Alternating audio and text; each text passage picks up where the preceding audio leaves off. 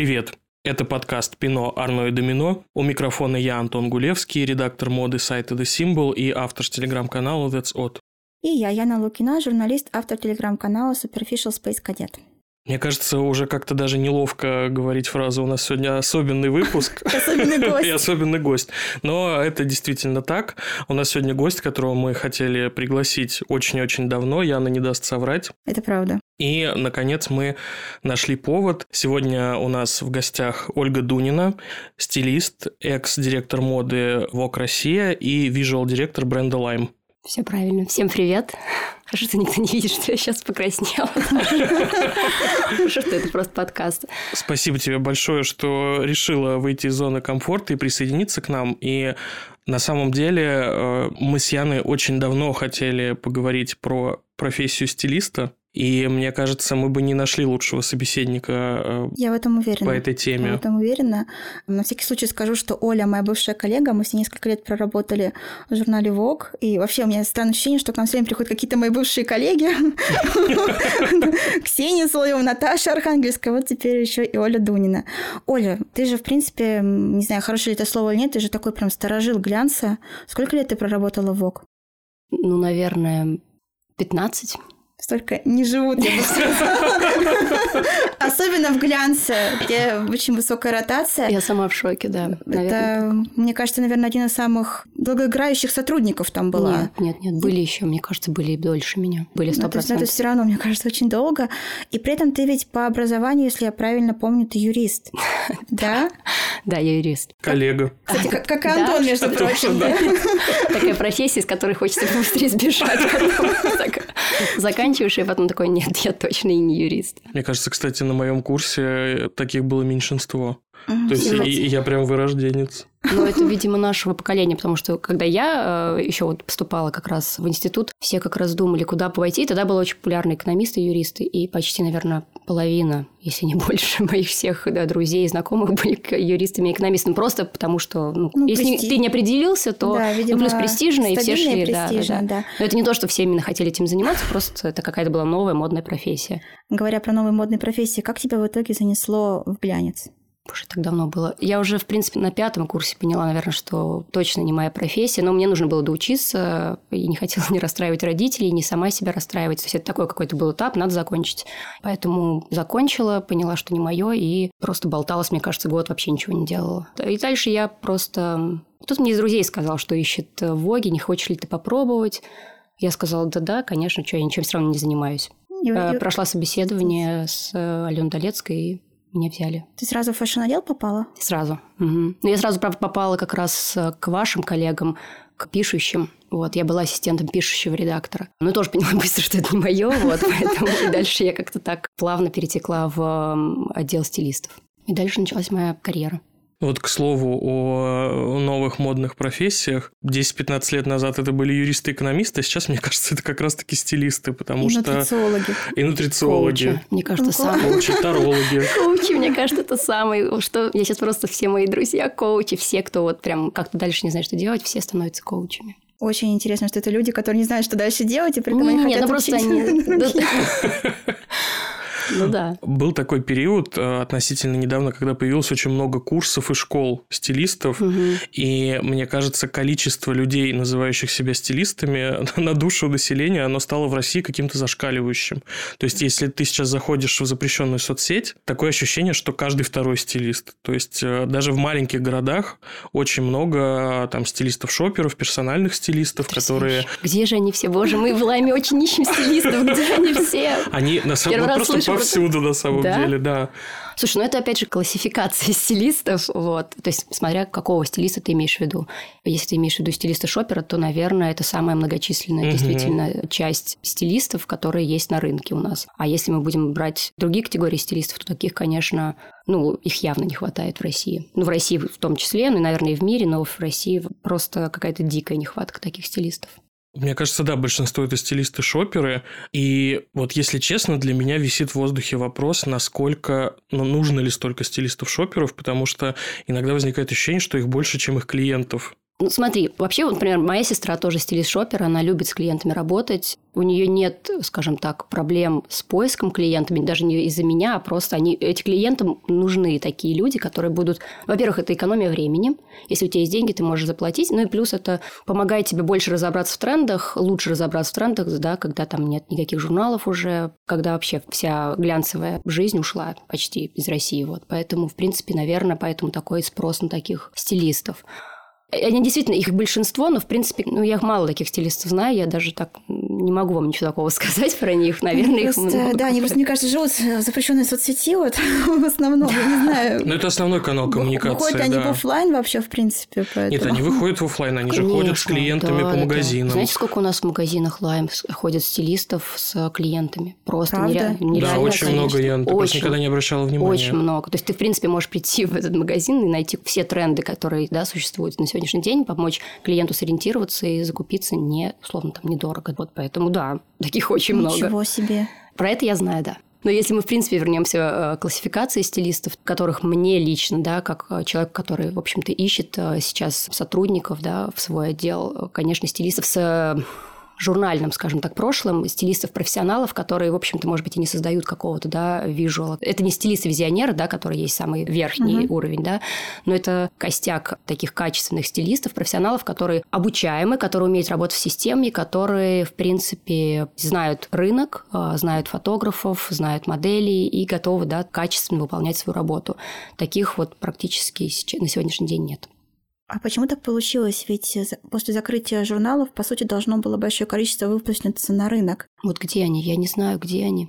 Они, uh-huh. ну, во-первых, много уехало. Uh-huh. Во-вторых, кто-то стал коучем, кто-то захотел что-то другое. То есть, в принципе, условно, если вы меня спросите, хочу ли я, например, вернуться в журнал, нет, сто процентов не хочу. И даже если, например, запускали журнал опять, я бы сто процентов туда уже не пошла. Поэтому я, например, вообще не скучаю, потому что нет журналов. И, возможно, это у кого-то был тоже такой этап, когда ты, вот, все, журналов нет, можно что-то и другое попробовать. Поэтому многие ушли в какие-то другие смежные, смежные да, профессии. Вот, просто чтобы что-то попробовать именно новенькое. Ну, половина, да, уехала, а другая даже, ну, кто-то еще, вы говорите, работает, поэтому где-то в каких-то Да, в журналы, изданиях. которые продолжают выпускаться. Да, да, да. Ну, там кто-то, наверное, есть, да. Ну, и кто-то свои какие-то соцсети, ну, Телеграммы, э, Инстаграмы да. начал этим заниматься, поэтому, ну да. Ну, а вот тот, кто хочет просто работать в большой корпорации, вот таких просто единицы. Ну, их, правда, реально днем с огнем не сыщешь, потому что мы этим занимаемся, нам нужно расширять наш штат в Лайме. Мы уже и через Blueprint, через, через кого мы только не ищем. Ну, может быть, наш подкаст как раз поможет. Алло, мы ищем Да, талант. ребят, ну, правда, мы ищем, и сти... мы ищем и ассистентов, и стилистов. Вы не представляете, как это сложно найти, особенно вменяемого ассистента, который готов учиться. То есть, в принципе, как бы, я так скажу, много людей, которые хотят прийти, потому угу. что приходят и говорят, ребят, мы слышали, что в Лайме работает сильнейшая команда на рынке сегодня, но она действительно сильнейшая вот на ритейл-рынке. И все хотят прийти и учиться, но вот так вот, чтобы вот кого-то взять, мы уже вот, например, три месяца месяца ищем ассистента, не можем найти, потому что вроде все ребята хорошие, но сложно, короче, брать людей без прошлого, которые не работали в системе. Они вот э, вроде всем кажется, что вот они сейчас придут и сразу начнут снимать, и вот тут Ольга Дунина, и сейчас вся жизнь. Ну, то есть, как бы никто не понимает, что это долгий процесс, и все они спрашивают, а когда я уже снимать начну, а когда я там таким ребятам, ну, слушайте, ну, как бы, им, то есть ты понимаешь, что они молодые, они, у них много, как бы, в них огня, они такие, вот, мы готовы, готовы, но ты понимаешь, что они быстро затухнут, потому что они не готовы uh-huh. будут учиться и пройти весь этот путь. Ну, то есть я никогда никого не буду морозить и держать, и сказать, нет, ты должен год проработать ассистентом, там, или два года. Но я понимаю, что это все равно процесс. Ну, то есть за полгода ты начинаешь понимать, что от тебя требуется, и через полгода ты там готов выдавать тот результат, который... То есть все равно год как минимум. Вот в глянце, например, какой-то такой нулевой или первой ступени часто было вот это знаменитое таскание пакетов, да, про которое последние годы очень много говорят и даже ну, спорят, да, нужно ли это, правильно ли это. Ты сама как считаешь, это... Слушайте, ну я этим занималась. Я, что я могу сказать? Я сама через это прошла через это, через э, побежать за кофе для стилиста или для редактора. Я сама через это прошла. Ну, то есть, смотря тоже в каком возрасте это начинать, потому что когда ты молодой, и ты хочешь работать в журнале, да, и тебе нечего больше делать, ты окей с этим. Иногда приходят люди, которым уже по 25-26 лет, они очень хотят в профессию, таких людей я стараюсь... Ну, то есть, мне как бы... Я их очень понимаю, что они очень хотят, но понятно, что странно там их посылать, там, правда. Ну, да. Там, иди принеси пакеты. Ну, к сожалению, да, это часть того, чтобы вступить на этот путь. Как вообще изменилась специфика твоей работы после того, как ты перешла из Вога в Лайм? Что тебя, может быть, удивило в этот момент? Почему ты сказала, что ты бы не хотела в журнал вернуться? Мне вот еще это интересно. Да, Мне это кажется, здесь как тоже раз может быть мучает. ответ. Да. Да нет, возможно, я не хотела, потому что я действительно долго проработала в журнале, и я же вообще люблю вот это вот, когда тебе комфортно, ты все это умеешь, и вообще из зоны комфорта выбраться сложно. И ты такой, ну ладно. И когда все это само собой закончилось, ты такой, ну классно. То есть я даже не должна была принять это решение, все само за меня принялось это решение, и поэтому Наверное, да, и в том числе из-за этого. Ну и плюс, конечно, я поняла просто, сколько есть возможностей, сколько есть всего помимо, да, глянца. То есть глянец – это шикарная школа, просто потрясающая, без нее сложно. И, конечно, мне жалко стилистов, которые хотят сейчас стать стилистами, но, к сожалению, просто этой школы уже нет. К вопросу как раз о том, что сейчас так много стало вот этих школ, курсов, это все ерунда, честно скажу. Полная ерунда. Возненавидят. Ну, правда, ребят, слушайте, если вы не будете это практиковать, если вы не будете вот ручками на съемках работать, смотреть, подсматривать, вообще ничего не получится. То есть вот рассказать теорию, ну это правда, это выброс денег, честно. Вам больше поможет ходить на всякие выставки, на всякие смотреть классные старые или даже новые фильмы, просто путешествовать. То есть во время того, как ты просто исследуешь вообще визуально вообще все что угодно вокруг, это больше дает тебе, чем сидеть и слушать, как правильно подворачивать кофточку или там совмещать цвет. Ну это Цветовой даже, круг даже честно говоря, не представляю, что там могут стилисты рассказать в теории, условно, да. Это для меня загадка. Но я за то, чтобы это все только опытным путем, и то есть ты только вот смотришь, учишься, спрашиваешь, и тогда ты только можешь получить тот опыт, который тебе понадобится дальше, этот багаж. У меня был как-то жаркий спор на тему так называемой насмотренности. Это слово, которое все ненавидят, но никто не придумал Мгм. ничего лучше, как это обозначить. Как раз со стилистом Шопером, которая меня очень яро убеждала в том, что это все фигня, что слово насмотренность придумали для того, чтобы как-то красиво обозначить то, что люди ничего не умеют и не знают, а вот должна быть четкая система. И в качестве этой четкой системы она предлагала систему типажей, так называемую. Есть такие женщины, стилисты, их называют цветоведьмы в народе, потому что, значит, они практикуют вот эти вот все системы, типажи, стилистические профили, цветотипы, почему цветоведьмы. Что это такое? Это разные системы, их смысл построен на том, что якобы можно все типы внешности всех людей мира поделить на условные группы, 4-5 групп, как правило, предлагается. Зима, весна. Зима, да, это цветотипы, там ранняя весна, какая-нибудь холодная зима и Унылая прочее. осень. Осень, да, мне кажется, это я по жизни. Или там типажи, какие-то гамины, классики, драматики, и вот это вот все. И якобы, если ты определишь тип внешности человека вот по этой системе, ты вот будешь четко знать, что ему нужно носить такие-то силуэты, такие-то цвета, там подчеркивать талию, не подчеркивать талию. И вот интересный для меня момент, как они это продают, свои услуги под этим соусом. Они говорят, что мы вам предлагаем четкую систему, мы вот вас научим, а вы потом сами будете знать, как вам одеваться. И вот я помню, что вот эта девушка, она меня прям убеждала, что нет такого понятия, как насмотренность. Э, На самом деле нужно просто понять, э, кто ты там драматик, классик э, или буратино, и какая ты там ранняя осень, и тогда ты будешь просто безупречно всегда выглядеть. Потрясающе. Вот чему учат, я поняла на этих курсах. Интересно. Да, никогда про это не слышала. Мне Это кажется, реально мне- новый мир для Оли Да, только Да, что открыли. сейчас. Если честно, то да. Причем это, это прижилось только вот на постсоветском пространстве, то есть как бы изначально это все пришло там откуда-то из Европы, из Америки. По-моему, из Америки большинство этих систем пришло. То есть эти книжки про все эти типажи, я как-то погрузился в тему, мне просто было интересно вообще, откуда это взялось. Оказалось, что эти книжки там писались в 70-е, 80-е, Э, но у себя на родине эти идеи быстро сошли на нет, но они почему-то очень прижились на нашей почве. Вот у тебя есть какие-то предположения, почему? Из всего, что ты сказал, сейчас я только поняла, что вообще система – это хорошо. В, любом, в любой профессии, в любом деле это хорошо. Даже как бы система есть и в, там, условно, в планировании съемок. И у стилиста тоже должна быть система. Это хорошо. Насчет вот этих всех типов, цветовых типов, почему у нас прижилось? А вы знаете? Ну, у меня есть, у, у меня есть предположение на ну, этот Может быть, ты... Давай, Антон, я, честно говоря, расскажи нам. Но мне кажется, что у, у нас люди очень любят всякую эзотерику, а это как О, бы такой да. стайлинг, приправленный эзотерикой. Типа тебе передают какое-то сакральное знание, и, во-первых, ты таким образом объясняешь клиенту добавленную стоимость своей работы, ты говоришь, вот я обладаю неким знанием, поэтому ты мне платишь, потому что ты сам этого не знаешь, а я сейчас тебя научу. И никогда не узнаешь. И никогда не узнаешь, да. А вот я сейчас э, тебе, значит, приложу эти карточки с цветами к лицу, а там что-то по шаманю каким-то платком потрясу и определю, что ты там ранняя осень и Мальвина по типажу. И мы с тобой распишем, какие тебе цвета надо носить.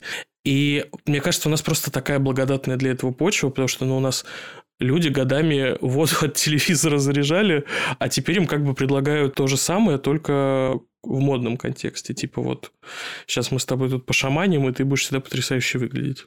Да, я думаю, неплохое объяснение. Мне кажется, хорошее. Всего, да. И я, пока Антон отвечал, я вдруг подумала, что, в принципе, сама идея того, что нужно хорошо выглядеть, это тоже очень такая для нашей страны активная идея, потому угу. что, вот, знаете, как любят всегда все говорить, что вот там в Европе всем все равно, как они выглядят, условно, да, это понятно, что это тоже преувеличение, но тем не менее, а у нас все равно какая-то вот есть такая зацикленность на внешности, на том, как ты вот выглядишь, и, может быть, поэтому все так хотят быть стильными, модными, и отсюда вот это желание получить какое-то, типа, знание, которым ты, видимо, через всю жизнь пройдешь, одеваясь по этой схеме. Я не знаю, я уж не знаю, как это там работает. Ну вот, мне Слушайте, кажется, ну, пока у нас будут такие стилисты, которые будут э, именно так преподносить клиентам, у нас, конечно, вообще никто никогда в жизни не научится хорошо одеваться, в принципе. Ну, у нас вообще с этим проблемы в России, со своим да, персональным стилем неким одеваться. А если там будут вот такие вот э, квази-стилисты рассказывать, то это, конечно... Ну, с другой стороны, я считаю, что любую профессию, если за это готовы платить, если человек на это тратит время, она должна оплачиваться, она должна уважаться. Если это людям надо, то почему нет? Окей. Ну, если там их дело счастливее, да. то, то, то пускай счастливее, стилист зарабатывает, э, человек становится счастливее. Я считаю, что это, в принципе, достойно уважения. Хороший поинт. Дальше личное, личное отношение – это уже какая разница. Давайте вернемся к вопросу про разницу в работе в журнале и в работе mm-hmm. в бренде. Да, это очень интересно. Это просто такой, знаете, другой уровень, когда ты можешь э, прийти, ну, то есть, условно, Лайм до того, как я туда пришла, это уже был бренд, да, соответственно, своими магазинами э, люди знали его. То есть, я не могу сказать, что я пришла совсем в какой-то бренд, который никто не знал. Но за год наша команда смогла все равно сделать большой прорыв, когда действительно люди с большим вниманием относятся к контенту, который мы производим, соответственно, к самим вещам. И это так заряжает, это настолько вот, когда есть отклик такой, ты хочешь делать все больше и больше, и это мотивирует очень сильно команду. Ну, у нас огромные планы, поэтому есть куда расти. Почему бы я, наверное, не хотела условно дальше возвращаться в журнал, потому что там был потолок. Угу. А потолок это когда тебе очень тесно, и ты как бы уже понимаешь, что ты, в общем-то, наверное, ты в этом журнале все сказал. А там огромные перспективы, огромные возможности. У людей есть и бюджет, и у нас есть хорошая, классная команда, сильная команда самая сильная, наверное, на сегодня на рынке. Мне даже не стыдно сказать правду, потому что, ну, я честно в ритейле, то есть я знаю, насколько коллеги в других брендах в поиске вообще людей, потому что их, ну, вот стилистов, которые готовы работать бренд, развивать бренд, не просто тряпочки, да, друг другу совмещать, а делать некий визуальный ряд для бренда, таких почти нет. То есть они вообще, их вообще нет. Вот, поэтому я знаю, что они сейчас все в диком поиске, поэтому если кто-то очень хочет нас работать, ребят, э, пишите, вы знаете, кто работает в Лайме. То есть мне условно писать нельзя, но... Ну, в смысле, я просто не в соцсетях, но вы знаете, кто работает, пишите, если вы прям действительно чувствуете, что вы человек талантливый, системный и готовый учиться. То есть не сразу прийти на все готовое. Мы очень ищем таланты. Оль, а можно немножко такое какое-то количественное сравнение? Сколько съемок ты делала, например, в Воге, сколько ты делаешь угу. сейчас в Лайме? Хочется просто понять, знаешь, масштаб. Ну, ты конкретно про меня. Я стараюсь все не делать, конечно, сама, и uh-huh. я практически не делаю все сама в ламе, потому что у меня есть команда, которая сильная команда, и они снимают. Я стараюсь вообще, честно говоря, меньше делать съемок. Вообще, чем меньше, тем лучше. Давайте команде развиваться. Но просто не получается, потому что иногда нужно, знаете, там типа и мужское снять, и женское. А, почему, вот почему мне интересно, потому что я стала снимать и мужское, и детское, и это просто реально интересно, потому что раньше, в принципе, мужской модой не занималась. Я всегда думала, ну, конечно, я попробую, это же интересно. Вот, то есть мы где где-то в неделю делаем иногда по... Некоторые недели могут и 5 быть съемок в неделю. То есть я сюда отношу и съемки каталогов, mm-hmm. да, у нас же много e-commerce, потом лукбуки, иногда по несколько кампейнов в неделю. То есть вот мы можем снимать и в понедельник детский кампейн, в пятницу уже женский, между ними снимать каталоги. У нас не бывает недель вообще без съемок. Угу. То есть в Воге ты мог две недели прожить без съемок, и норм. Вот тут просто это же это бренд, э, масс-маркет бренд, это очень быстро, это fast fashion, то есть самое быстрое. То есть я никогда в жизни, вот мы летом провели съемку, в понедельник мы ее провели, в четверг мы уже ее выложили. И в четверг она уже начала продаваться, и люди, соответственно, уже начали контент, который начали постить. Ну, представляете, прошло три дня. Угу. Это вообще это что-то потрясающее. Это когда мне когда-то давно говорил об этом мой коллега-фотограф в Лондоне. Он говорил, вот увидишь, скоро будет так, что типа не съемка, которую там сняли, и она там лежит, тухнет, да, там месяц, когда иногда у меня было, я помню, в Воге у меня там было полтора месяца, то есть я делала за полгода, угу. понимаете, съемки. То есть я сейчас только поняла, что съемки реально имеют, ну я тогда это в принципе уже понимала, съемки имеют свойство тухнуть, это съемки, идеи, то есть в принципе, если ты быстро это не выкладываешь, если ты быстро это не э, реализуешь, это протухает. Срок годности. Срок годности есть и у съемок, и у идей. Но это всегда так было. Это еще, знаете, я сейчас читала э, биографию Хельмута Ньютона, и он еще тогда говорил, что идеи, они имеют свойства тоже. То есть ты только об этом подумал, какой-нибудь более быстрый, более молодой и классный фотограф уже это забрал, и все, и ты думаешь, блин. То есть надо делать быстро, и это классно. То есть, в принципе, сейчас такое время, когда надо делать быстро и выкладывать быстро. Даже когда уже вот съемка две недели уже у нас в лайме не выходит. Я говорю, ребят, слушайте, ну все, она уже стухла. Ребят, ну две недели уже, кому надо выкладывать. Но он говорит, ну вот коллекции, например, еще не пришла, что мы будем выкладывать? А в Воге, я помню, ну, то есть по два месяца, по три лежала. Я думаю, боже, как же это... Ну, это реально уже кому она нужна через три месяца. Поэтому, да, это все быстро, это прям потрясающе, меня это прям очень вдохновляет. То есть ты можешь... Но, с другой стороны, это и больше контента, вы понимаете, да? То есть, когда ты производишь много, вторая проблема возникает качество, да, качество и, ну, вообще новизна, и ты что-то вот пытаешься людям донести, да, показать, а поскольку очень много всего, ты же не можешь постоянно все делать классно, классно, классно. Ну, поэтому для этого нужна большая команда, которая там один стилист немножко передохнет, следующий включился в работу. Поэтому я вот пытаюсь всегда донести, что нам даже трех стилистов не хватит. Нам из-за того, что контент огромный, нам нужно больше стилистов, чтобы они постоянно производили вот этот интересный контент. Сейчас у вас трое по твоим руководством? Ну, у нас в женском двое, угу. в детском один стилист и в мужском один стилист. На самом деле это мало очень. Ну, то есть я вот сейчас понимаю, что это мало. Хотя мне казалось, что когда я пришла, там вообще, в принципе, было два стилиста. Сейчас мне кажется, и я, когда начали мы набирать людей, мне казалось, и все говорили, ой, так много, так много, куда вы так расширяетесь? А сейчас я понимаю, что у нас даже мало стилистов, нам их не хватает. Ты сейчас упомянула, эм, что у тебя нет соцсетей. Это скорее исключение из правил, потому что в fashion-индустрии как бы много говорится о том, что нужно там развивать личный бренд, и вот часть этого личного бренда – это твои соцсети, то, как ты себя там позиционируешь. Э, для стилистов, э, наверное, это даже особенно важно, потому что ты создаешь визуал, тебе есть чем поделиться, да, допустим, там для нас, пишущих авторов, более релевантная платформа – это Telegram, угу. потому что она логоцентричная, это про тексты. Инстаграм ныне запрещенный в России у меня, например, есть, но я ничего толком туда не выкладываю. Я там могу пост выложить раз в три месяца. Тем не менее, при всем том, что у тебя никогда не было соцсетей, то ты сделал очень большую карьеру. То есть получилось такое исключение из всех правил. Как ты вообще считаешь, это связано с тем, что ты все-таки довольно давно начинала свою карьеру, и у тебя не было такой надобности тогда. И на тот момент, когда ты уже заработала свою репутацию, да, тебе уже не нужно было ее подтверждать наличием соцсетей и каких-то сотен тысяч подписчиков подписчиков. И возможно ли такое сейчас? Потому что вот все со всех сторон говорят, что фэшн-профессионалу нужно быть публичным. Видимо. Ну вот видите, я... Ну, хотя я знаю людей, которые тоже из нашей индустрии, которые не ведут соцсети и достаточно успешные, поэтому у нас есть такие люди, не, не только я, но да, их мало, и ну, как сказать, то есть, в принципе, наверное, ты прав, что я давно начинала, и тогда это не требовалось, хотя я помню, как меня заставляли, из-за меня, в общем-то, и Твиттер открывали, и в Канденасте это было такое негласное требование всем открыть, когда появился Твиттер, всем открыть Твиттер. У меня даже была там какая-то запись учетная, но так и не пошло. И, соответственно, и, по-моему, Инстаграм тоже очень просили. И говорят, давайте мы сами за тебя откроем, будем вести твой Инстаграм. Но это все сто процентов неприемлемо, когда за тебя это ведут. Это, ну, это никому не нужно, это чувствуется. Ну и плюс, понимаете, в соцсетях важно что? Твое присутствие. То есть никому не интересно смотреть... Ну, наверное, ты можешь там... Ну, это должна быть хотя бы какое-то чередование тебя, там, не знаю, твоих детей, твои съемки, ну, такое, да, какое-то. А поскольку эта часть сто процентов у меня закрыта, я никогда не выложу ни своих детей, ни там, свою какую-то ну, даже себя я не выложу, вот, поэтому я думаю, что это никому не будет интересно, а мои съемки, в принципе, если вы на Models.com зайдете, вы можете и там посмотреть это.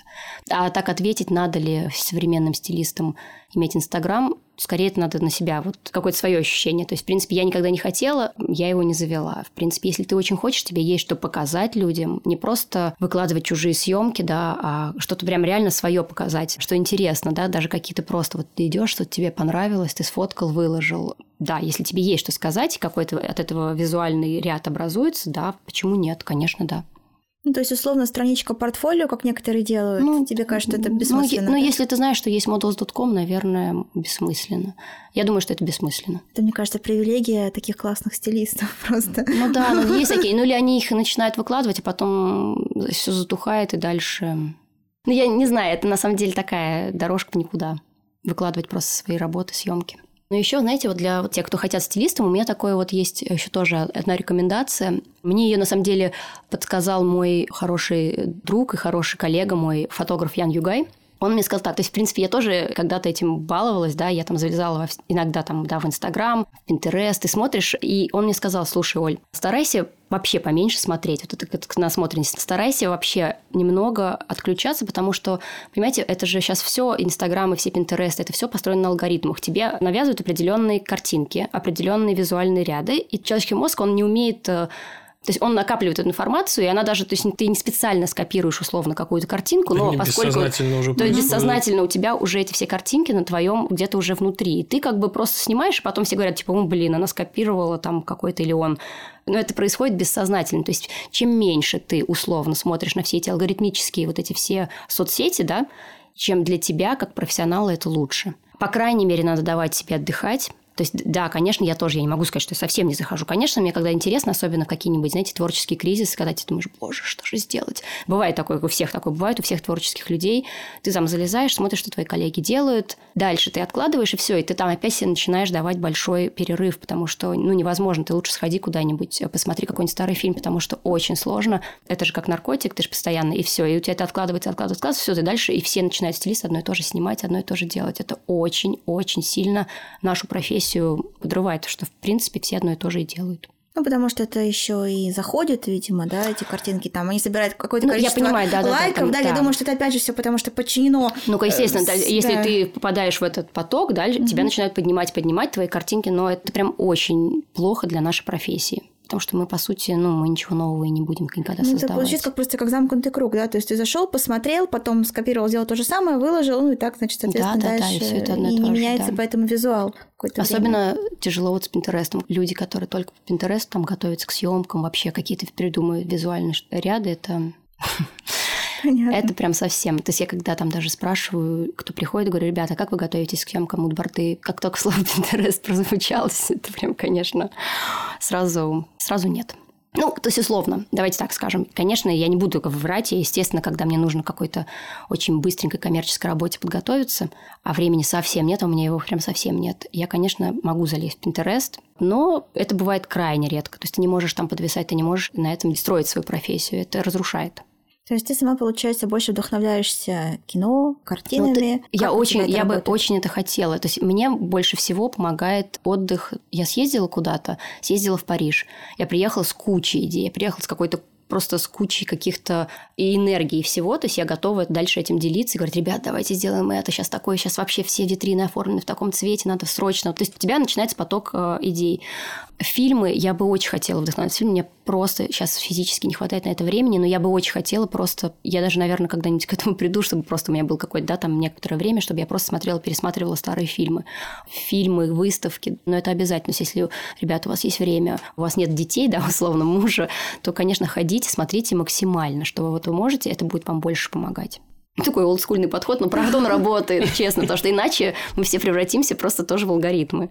Может быть, в этом ничего, конечно, страшного нет, может быть, туда и движется все, но пока я жива, я надеюсь, что можно будет что-то чуть-чуть менять. Возвращаясь к теме публичности и заметности, мне кажется, абсолютные герои нашего времени – это звездные стилисты, которые работают со знаменитостями. И долгое-долгое время они были такими теневыми игроками, их имен зачастую не знали, они всегда были где-то в тени своих клиентов. Сейчас они сами как бы вышли под лучи софитов, они уже самостоятельные инфлюенсеры. Ну, в первую очередь, понятно, это зарубежные селебрити-стилисты. Там Лоу Роуч, которого мы уже много раз, мне кажется, вспоминали в рамках нашего подкаста, и который прям вот четко обозначил свою позицию. Он сказал, I'm my own celebrity.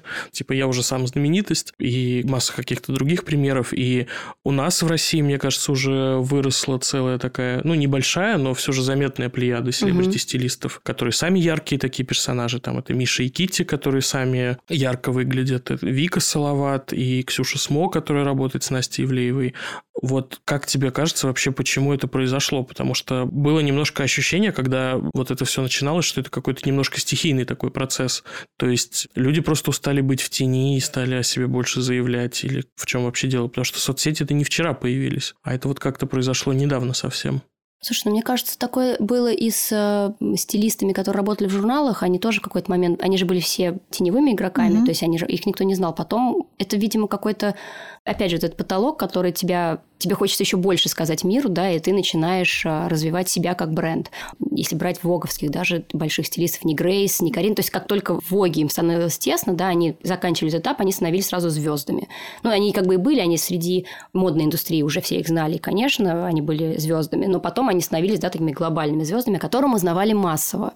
Поэтому я думаю, что то же самое со звездными стилистами, они работают. То есть ты как бы работаешь, когда да, с каким-то человеком долго работаешь, работаешь, и дальше ты понимаешь, ну что ты еще можешь сделать. Все равно какой-то кризис наступает, ты еще хочешь чего-то. И дальше ты начинаешь думать там, о том, чтобы сделать свой бренд, о том, чтобы сделать свой какой-то проект, да, который будет э, еще нести больше. И о тебе будут узнавать да, люди. Мне кажется, это совершенно нормальное, плавное такое перетекание в... Тем более ты, в принципе, э, как бы стилисты звезды, это не только которые там, да, со звездами работают, они и сами звезды, да, они как бы и себя продают, и э, умеют красиво говорить, и хорошо говорить, поэтому, когда они перетекают от звезд и сами становятся звездами, это нормально. У меня, кстати, есть теория небольшая, почему, в принципе, из стилистов так хорошо получаются звезды, потому что мы живем вообще в эпоху визуального контента, угу. а у стилистов, как правило, очень четкое представление угу. о том, как нужно выглядеть, да, то есть у них такой именно визуальный сигнал, который они подают, именно поэтому им очень легко какую-то аудиторию там, ну вот, на себя условно поймать, поэтому, наверное, из них проще сделать звезд, например, там, не знаю, из пишущего редактора, понимаешь? В сером свитере. Я сегодня. Да. Ну, слушайте, я думаю, это что изначально уже заложено. То есть, в принципе, когда ты работаешь со звездой, это же очень сложно, понимаете? Я работала со звездами, и мне э, это действительно сложно. То есть, вокруг тебя огромное количество людей, да? То есть, это не только ты и твой клиент, да? Это огромное количество еще каких-то продюсеров, директоров, э, ну, там просто толпа.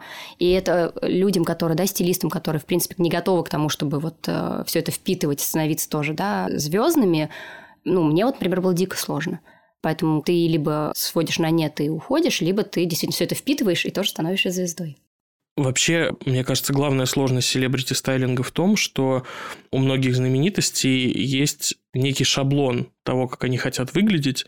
Например, та же Бейонсе условно вообще, в принципе, на все глянцевые съемки берет с собой своего персонального стилиста, потому что вот у нее есть очень четкое представление об этом. А стилистам глянцевым им же, наверное, хочется как-то экспериментировать. Угу. Вот что ты можешь сказать по этому поводу? Ну да, хочется экспериментировать, и это всегда самые сложные съемки, потому что с моделью ты же как пластилин, ты можешь делать, что хочешь, и это классно, да, это интересно. А с селебрити ты уже, в принципе, идешь и как бы готовишься иногда, условно, к войне на съемочной площадке, потому что ты будешь там, условно, говорить, я хочу так, а они будут, особенно даже не они, это их агенты будут говорить, нет, это они не сделают. То есть у них понятно, что есть у них имиджмейкеры, да, это же целая индустрия, да, то есть они продумали ее имидж, и вот он только такой и никакой другой. Я отказывалась всегда от таких съемок. То есть сколько вот э, у нас снималось больших селебрити. То есть мне, в принципе, было это неинтересно, если человек вообще не готов на какие-то мейковеры. То есть это неинтересно. Зачем-то идти в журнал. Наверное, интересно для какого-то интервью. Такую просто фоточку, портретик. И все, и закончили на этом. Прям делать целую съемку там с кучей всяких фэшн-образов, это бессмысленно, потому что они будут опять такие же. И они зачастую не только приходят да, со своим стилистом, как Бейонсе, они еще приходят со своим людьми по волосам и по мейку и требуют только их и больше никого, и вообще никого не готовы слушать. Очень редко кто готов экспериментировать. Но, опять же, это же надо доверять человеку. То есть вот э, я считаю, как? То есть ты не можешь прийти на съемку, да, с селебрити, да, там, с музыкантом или с актером и сказать ей прямо вот на съемке, а мы сегодня решили выбелить вам брови или там, не знаю, залезать вас, хотя ты понимаешь, что она всегда только ходит с волосами.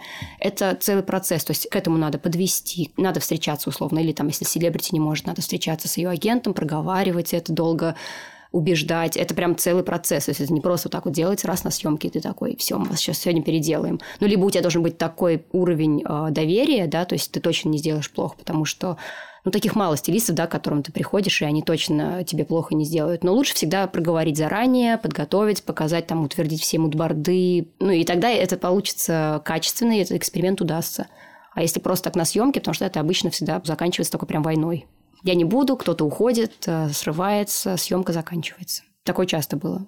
Ну вот поэтому, наверное, так любят все всяких fashion girlies вроде Рианны и Дуа Липа, которые всегда готовы на эксперименты, которым не страшно и брови перекрасить, и что-то там примерить на себя экстра. А с другой стороны, иногда, мне кажется, даже не ожидаешь, кто может оказаться таким сопротивляющимся, потому что, помните, была знаменитая история про съемку Мадонны для американского, наверное, Vogue 2005 года, когда ее снимали как такую герцогиню. Угу. И ее снимал Тим Уокер, и, по-моему, ее хотели запихать в какой-то гигантский бокал в духе Диты Фонтис, да, и она как-то была прям очень зла, хотя съемка вышла, все вроде бы ок, но после этого очень сильно переругались команда Мадонны и команда американского Вок, и с тех пор американский Вок ее больше никогда не снимал, там никакому ни юбилею, Да, ни серьезно? Да, конечно. А для базара она снималась после Конечно, этого, да. И тоже потом британский Вок снимал, но с Мгм. американским с тех пор она в контрах. Слушайте, интересно, я даже Вот не знала. Такие, Класс. такие последствия. Хотя мне казалось, съёмки. Мадонна уж себе может позволить да, любые в том-то и дело, что казалось бы, что там удивительного для нее в бокале, там красиво как-то. Но, с другой стороны, ну, она тоже control freak, и Понятно. если у нее в голове есть какая-то очень четкая картинка, как вот она себя видит, например, на данном этапе своей карьеры она видит себя очень странным образом и одевается соответствующе. А с другой стороны, очень часто бывает так, что самые неожиданные герои дают стилисту на съемке полный карт-бланш. Вот недавно э, как раз Катя Табакова, экс- fashion-директор Harper's Bazaar, моя коллега, с которой мы там работали вместе, вспоминала в своем телеграм-канале знаменитую культовую съемку с Ольгой Бузовой для Harper's Bazaar. То есть был номер э, базара, построенный на идее того, что мы сейчас э, с неожиданной стороны покажем не своих конвенциональных героев. Там были какие-то не глянцевые персонажи. Там на обложке была Ники Минаж, которая тогда не очень котировалась в модной индустрии, которую потом так немножко подхватили.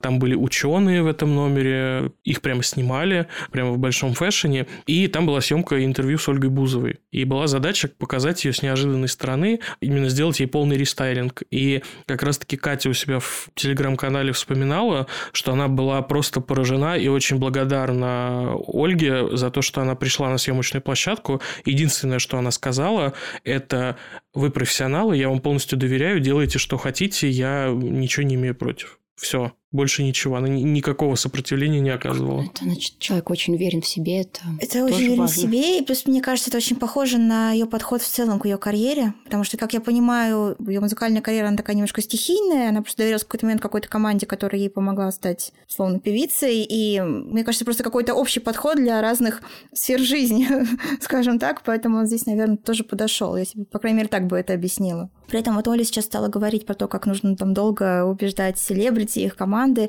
Есть такой стереотип, что стилист, как говорят, да, что это немножко психолог. Мгм. Вот ты с этим согласна? Или это какой-то... Ну, если ты работаешь с клиентом, да, обязательно, конечно. Если ты особенно работаешь вот с людьми, которых ты одеваешь, именно, ну, не с моделями, Мгм. да и с моделями даже. Они же тоже приходят в своем настроении. Кто-то расстался с парнем, кто-то там, не знаю, объелся шоколадок, весь прыщами покрылся. Ну, то есть с ними тоже надо работать. Их тоже надо, знаете, я сейчас же много с моделями работаю. Прямо у нас могут в неделю быть по 10 моделей. То есть и у каждой своя какая-то там маленькая трагедия или наоборот, вот. Ну, а тем более, если это селебрити, или тем более, если это какая-то известная певица или актриса, пф, конечно, желательно быть психологом. Но, с другой стороны, они же любят, когда с тобой рядом тоже такого плана звезда, которая тоже может из разговора поддержать. На самом деле, всем звездам это тоже нравится. Когда с тобой стилист звезда, это их как-то немножко так поддерживает и подпитывает. Вот, кстати, еще один момент, за который периодически поругивают селебрити-стилистов.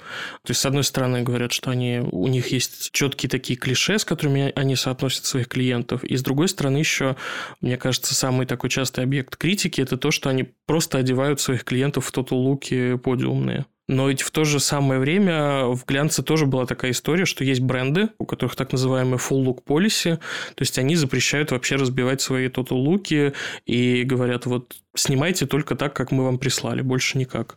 Да, это была проблема. Но это стало проблемой, когда это все больше и больше разрасталось, и уже, наверное, половина брендов требовала total луки, да. Ну, это в том числе подкосило и эту профессию тоже, ну, именно глянцевую, когда стилистам было, стало не супер интересно.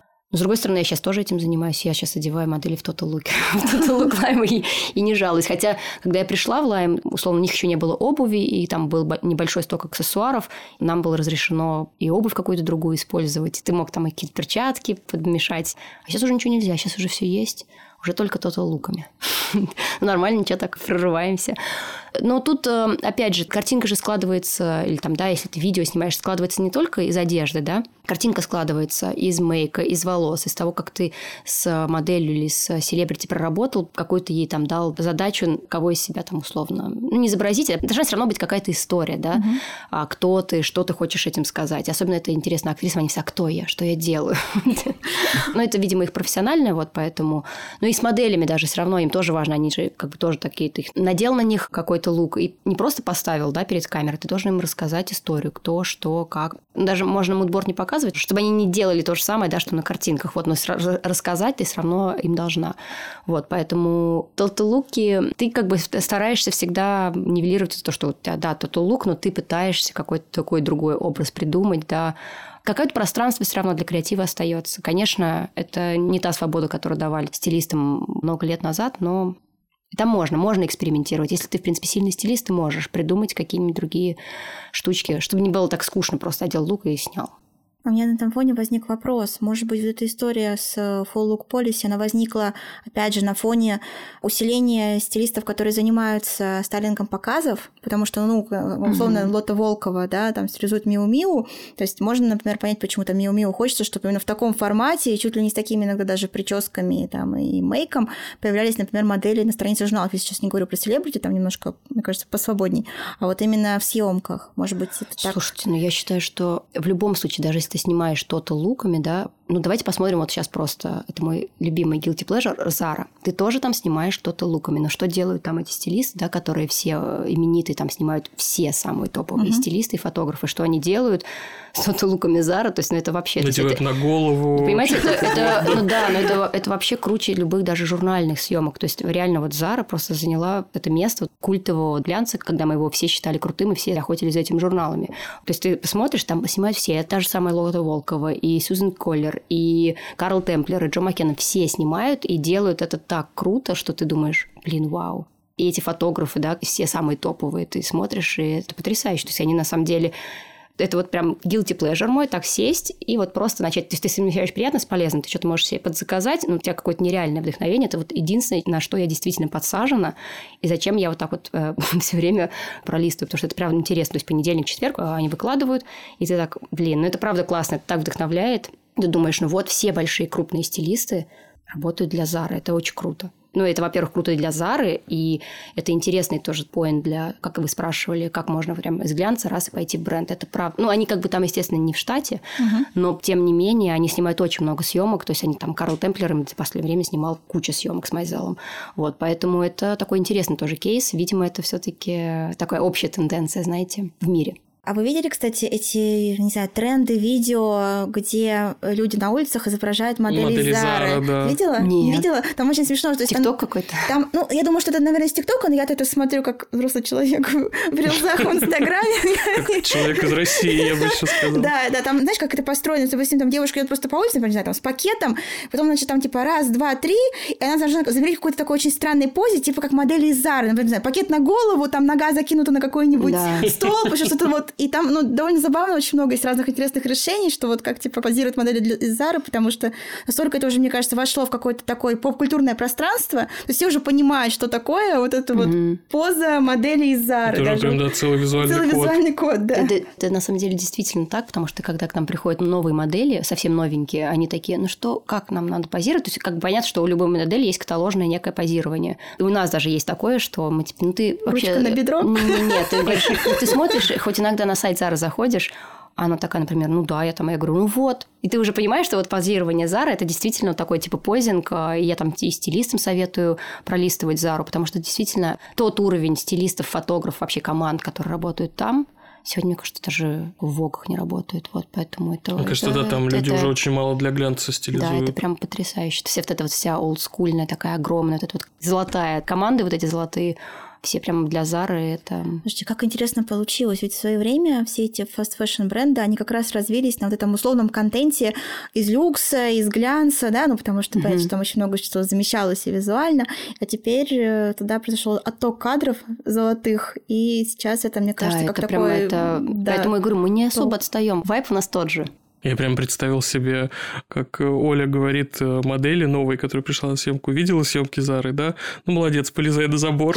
Что-нибудь в этом духе. Не, мы, кстати, так, знаете, говорим не когда мы делаем съемки, а когда мы делаем вот именно каталожные, потому что у них, конечно, потрясающие каталожные съемки, которые вот просто тебя цепляют. Ты вроде тут ничего такого, то есть как просто студия, да, потому что студийные съемки, по сути, эти самые сложные съемки.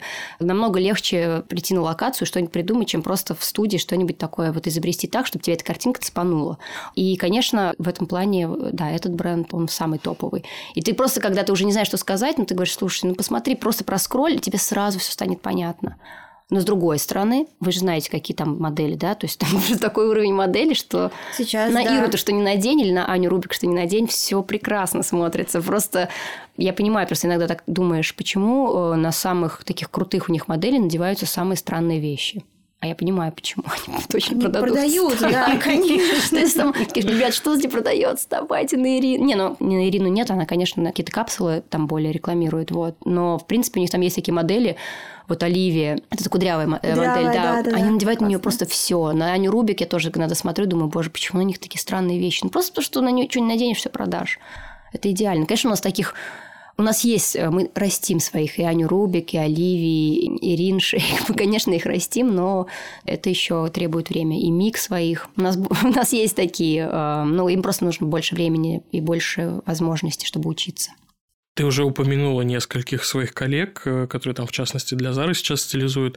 Вообще, за кем ты следишь? У тебя есть какой-то список, за кем ты на постоянной основе наблюдаешь? Стыдно сказать нет. Вообще, ребят, честно, я не слежу ни за кем. Я не знаю даже, плохо или это хорошо. То есть, как бы иногда я вот говорю, когда мне просто хочется что-то посмотреть, но это крайне редко бывает, или у меня есть время, либо кризис какой-то, я думаю, надо посмотреть, кто там что делает. Но, в принципе, честно вам, э, коллеги, слежу за коллегами, конечно, за международными коллегами. Я вообще, на самом деле, больше всего скучаю по съемкам именно за границей с командами э, иностранными. Очень скучаю. Это, наверное, единственное из прошлой жизни своей э, профессиональной, почему я действительно скучаю. Вот. А иногда смотрю и думаю, блин, и там какие-нибудь фотографы, и модели, думаешь, да, хотелось бы, конечно, поснимать их и с ними поработать. Но я надеюсь, что когда-нибудь это будет еще. Лайм и до этого дорастет. А, вот. И, в принципе, мне, честно сказать, и Зара достаточно. То есть, настолько там сильнейшая команда, что, в принципе, мне вот этого вот такого маленького вливания в понедельникам и четвергам достаточно, чтобы я понимала, да. То есть, там, условно, та же самая Сьюзен Коллер, да. То есть, даже если ты не видел, что она там делает для М. Лимон, ты, ты точно знаешь, что для Зары она, они там и увидели это, и она то же самое, там, условно, с тем жемчугом сделала для Зары. То есть, это становится виральным, да. То есть, люди это понимают, что это, и они как бы считывают какой то стилист.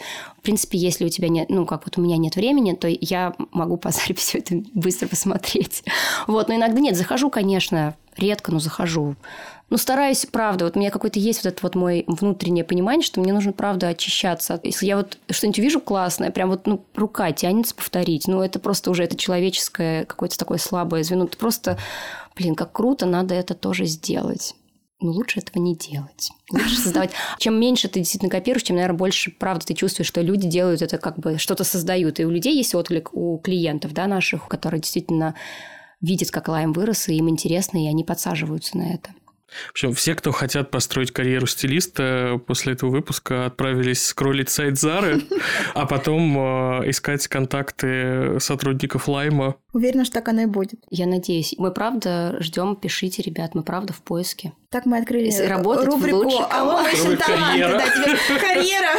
В конце, теперь в конце каждого выпуска вы должны закидывать какую-нибудь вакансию. Вместо блюпринта. Так не говори. Ты что? Саша, Саша, прости. Ладно, нет, ну нам нужно, чтобы а то блюпринт занял только это, чтобы они монополистами ну не были. Ну все, блюпринт, мы теперь ваши конкуренты.